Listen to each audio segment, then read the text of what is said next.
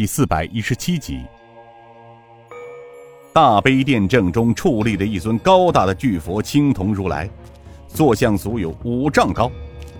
两尊协同菩萨也系铜柱，座后用方块唐砖砌有三壁祭台，台上塑有五白罗汉贴金身，或坐或立或蹲，千姿百态，栩栩如生。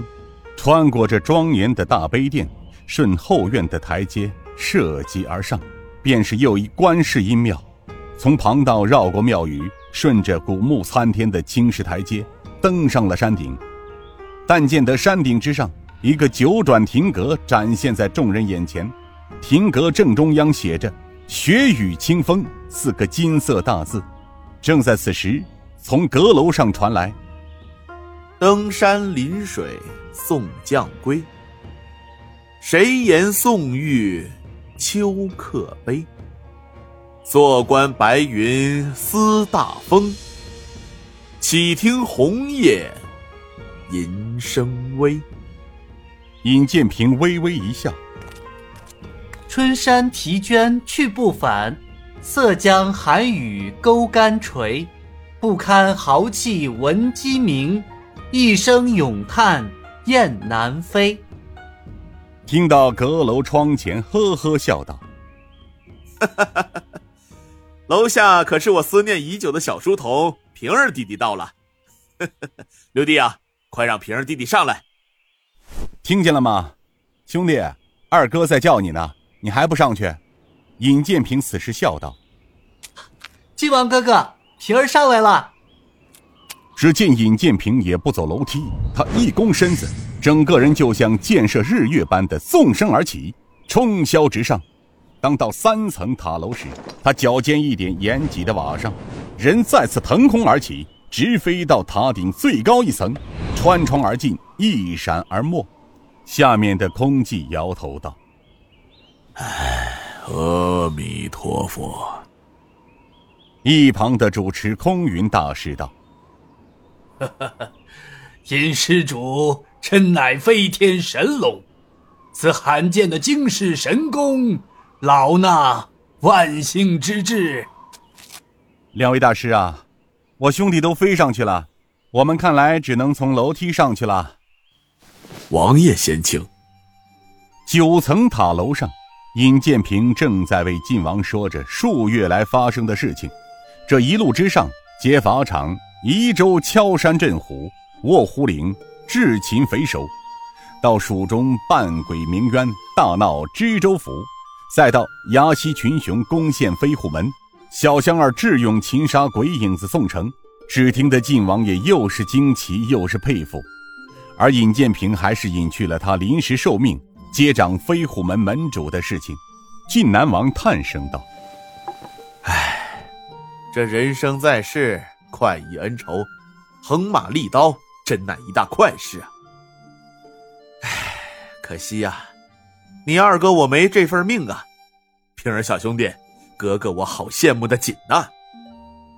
只可惜，你二哥我虽说有一技防身。”可比起平儿小兄弟你来说，你二哥我这点微薄的技能，真是小巫见大巫喽！哎呦，二哥说什么呢？这么高兴？六皇子定襄王从楼口走上来，气喘吁吁的问道。晋南王呵呵笑道：“刘迪，你从一楼爬上来，累成什么样子？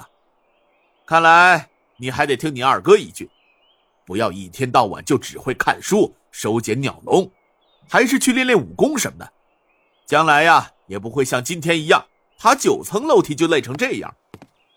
那可别，二哥，你别劝我练武，我可吃不了那份苦。我呀这辈子只能做个逍遥王算了。晋王笑了笑，呵呵呵想做个逍遥王，你想都别想。眼下国家多灾多难，朝中乌云密布，激流涌动，暗藏杀机。你我身为皇室之人，怎敢视而不见？唉，整肃吏治，就因为新太子而功亏一篑。那张权虽说闭门在家不问世事，可老贼怎么会善罢甘休呢？他名义上在家养病，暗中却时刻都想着东山再起。这老天爷也不知道是怎么想的，好不容易将这条老蛀虫掀翻在地，却为何听从皇侄太子几句话，又把那老贼轻易放了呢？六弟，这就是政治啊！太子死后，父皇破例，把太子的儿子立为新太子，这其中的原因有着很深的背景原因，我们不可胡乱参与。但是父皇近段日子以来一直自言自语的，时常念着平儿。哦，二哥，难道老爷子大概是想平儿兄弟了吧？哎，二哥，你这次回京，父王可有什么旨意啊？父皇倒没什么旨意，除了事无巨细的问灾区的情况，各府救灾的力度，灾区难民供粮，灾后的自救以及。朝廷调集种粮问题，做了些简要的安排，其他的话题就转到了平儿小兄弟身上啊。哎，二哥，那父皇老爷子他怎么会突然重视起平儿小兄弟来了？晋王叹声道：“哎，兴许老爷子心里内疚啊，在他心里一直都始终认为对不起尹道元老大人呢。吴公公告诉我。”父皇听说平儿小兄弟赶赴灾区之后，就一直十分关注平儿的行踪。父皇一会儿担心平儿会到京城来，一会儿又想着召平儿回京。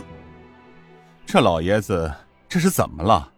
一会儿是怕兄弟回京，一会儿呢又想着赵兄弟回京，这到底是什么意思吗？晋王笑了笑：“ 父皇他没什么意思。哎，你想啊，父皇为什么怕平儿回京呢？”为什么又想召平儿回京呢？老爷子这一怕，一想之间，内含什么玄机呢？